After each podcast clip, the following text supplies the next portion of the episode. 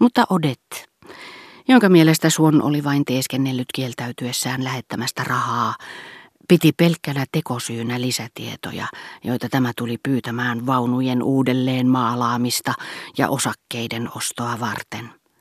Sillä hän ei käynyt läpi Suonnin mustasukkaisuuden puuskien eri vaiheita, eikä niitä kuvitellessaan yrittänytkään kuvitella niiden mekanismia, vaan luotti ainoastaan siihen, minkä tunsi ennestäänkin, nimittäin niiden välttämättömään, vääjäämättömään ja aina samankaltaiseen loppunäytökseen. Epätäydellinen kuvitelma, mutta luultavasti sitäkin syvällisempi, mikäli sitä katsoi samasta näkökulmasta kuin Suon, joka olisi ilman muuta päätellyt, ettei Odet ymmärtänyt häntä, niin kuin morfinisti tai keuhkotautinen, joista edellinen vahvasti uskoo, että hänet on viety hoitoon jostain aivan ulkopuolisesta syystä, juuri kun hän oli pääsemäisillään eroon paheestaan, ja jälkimmäinen luulee sen tapahtuneen mitättömän pahoinvoinnin takia, lopullisen parantumisen jo koittaessa, niin että molemmat kuvittelevat, ettei hoitava lääkäri ymmärrä heitä, koska tämä ei anna suurtakaan arvoa heidän väitteilleen ja todisteluilleen, vaan pitää niitä valepukuina, joihin pahe ja sairaaloinen tila ovat verhoutuneet, herättääkseen helpommin hänen potilaittensa huomion vaikka ovatkin kaiken aikaa heltymättömästi rasittaneet heitä kaikista järkiintymistä ja tervehtymistä koskevista toiveunista huolimatta.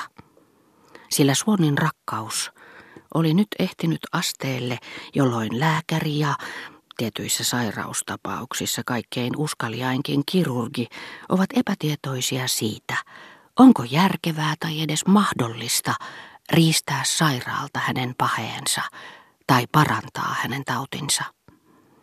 Suonilla ei siis ollut selvää kuvaa rakkautensa mittasuhteista.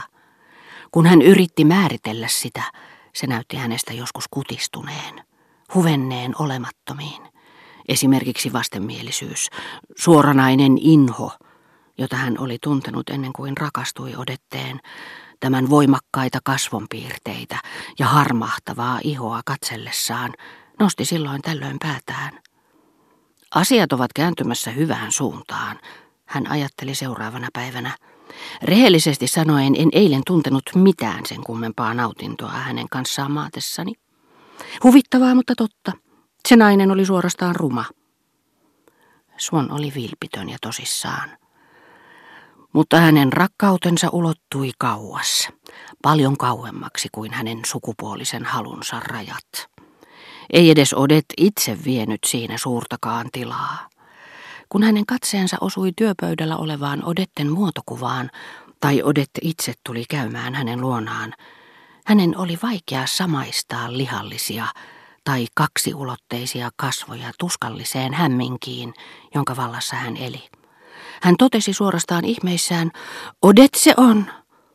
aivan kuin hänelle olisi yhtäkkiä paljastettu joku sairaus näkyvässä hahmossaan. Eikä hän olisikaan pitänyt sitä kärsimystensä näköisenä. Odet. Hän yritti saada selville, mitä tähän käsitteeseen sisältyi, sillä kaikki, mikä muistuttaa rakkautta tai kuolemaa, toisin kuin ne epämääräiset samankaltaisuudet, joista aina puhutaan, saa meidät etsimään pelosta että todellinen ratkaisu väistyy ja pääsee pakoon henkilöllisyyden arvoitusta. Ja sairaus nimeltä Swannin rakkaus oli saanut niin paljon uusia muotoja ja liittyi niin erottamattomasti kaikkiin Swannin tottumuksiin ja tekoihin, hänen ajatuksiinsa, terveydentilaansa, yöuneensa, koko elämäänsä, vieläpä siihenkin, minkä hän uskoi tapahtuvan kuolemansa jälkeen. Se kuului häneen oli kasvanut häneen kiinni, niin ettei sitä olisi voinut repäistä irti, tuhoamatta suurin piirtein häntä itseäänkin. Niin kuin kirurgien on tapana sanoa, Suonen rakkaus ei enää ollut leikattavissa. Tämän rakkauden kourissa Suon oli siinä määrin loitontunut kaikista harrastuksistaan, että kun hän sattumalta tuli osallistuneeksi seuraelämään, jotta hänen tuttavuussuhteidensa muodostamat tyylikkäät kehykset, joita Odet ei tosin osannut tarkoin arvostaa, palauttaisivat hänelle itselleen tämän silmissä hiukan entistä loistoa, ja niin olisi voinut käydäkin, ellei niitä olisi turmellut tämä samainen rakkaus, joka odetten mielessä halvensi kaiken koskettamansa, koska tuntui samalla julistavan sen mitättömyyttä.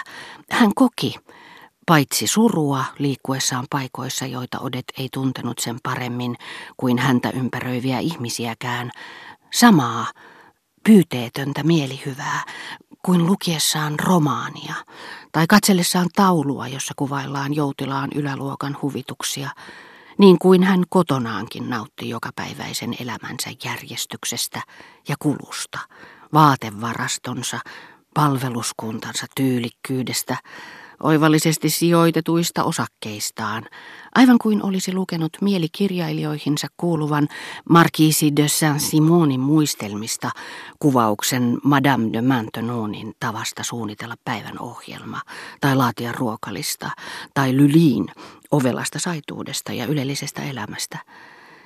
Ja mikäli rakkaus ei täysin eristänyt häntä, Swan onnistui tuntemaan aivan uudenlaista nautintoa, voidessaan hetkeksi muuttaa niihin minänsä harvinaisiin osiin, joilla ei ollut juuri mitään tekemistä hänen intohimonsa tai murheensa kanssa. Siinä mielessä isotätini käyttämä nimitys Swan nuorempi, josta sai aivan erilaisen käsityksen kuin yksityisluontoisemmasta erisnimestä Charles Swan, kuvaili nimenomaan sitä henkilöllisyyttä, jossa hän nyt viihtyi parhaiten. Eräänä päivänä, kun hän Parman prinsessaa onnitellakseen, ja koska tästä saattoi olla epäsuorasti hyötyä Odettelle prinsessan toimittamien hyvän tekeväisyys- tai riemujuhliin osallistumiseen oikeuttavien pääsylippujen muodossa, olisi halunnut lähettää hedelmäkorin syntymäpäivälahjaksi, eikä tarkoin tiennyt kuinka olisi toimittanut tilauksensa, hän oli pyytänyt tätä palvelusta eräältä äitinsä serkulta. Ja vanha neiti oli kiiruhtanut tekemään hänelle mieliksi ja kirjoittanut sitten tarkan selonteon kertoakseen, ettei ollut valinnut kaikkia hedelmiä samasta kaupasta, vaan viinirypäleet Carpottelta, niiden erikoistuntialta, mansikat Joreilta, päärynät Cheveltä, mistä ne aina saa kauneimmillaan ja niin edelleen. Tarkastin ja tutkin itse joka ikisen hedelmän ja prinsessan kiitoksista hän oli voinut päätellä, kuinka tuoksuvia olivat olleet mansikat ja mehukkaita päärynät. Mutta etenkin lause, tutkin ja tarkastin itse joka ikisen hedelmän, oli lievittänyt hänen kärsimyksiään, johdattamalla hänen tietoisuutensa tasolle, missä hän nykyään tuli harvoin käyneeksi vaikka hänellä olisi ollut siihen täysi oikeus niin kuin kaikilla, jotka kuuluvat varakkaampaan porvarissäätyyn, missä kulkevat perintönä aivan kuin käyttövalmiina oikeiden osoitteiden tuntemus ja taito tehdä tilauksensa kaikkien taiteen sääntöjen mukaisesti.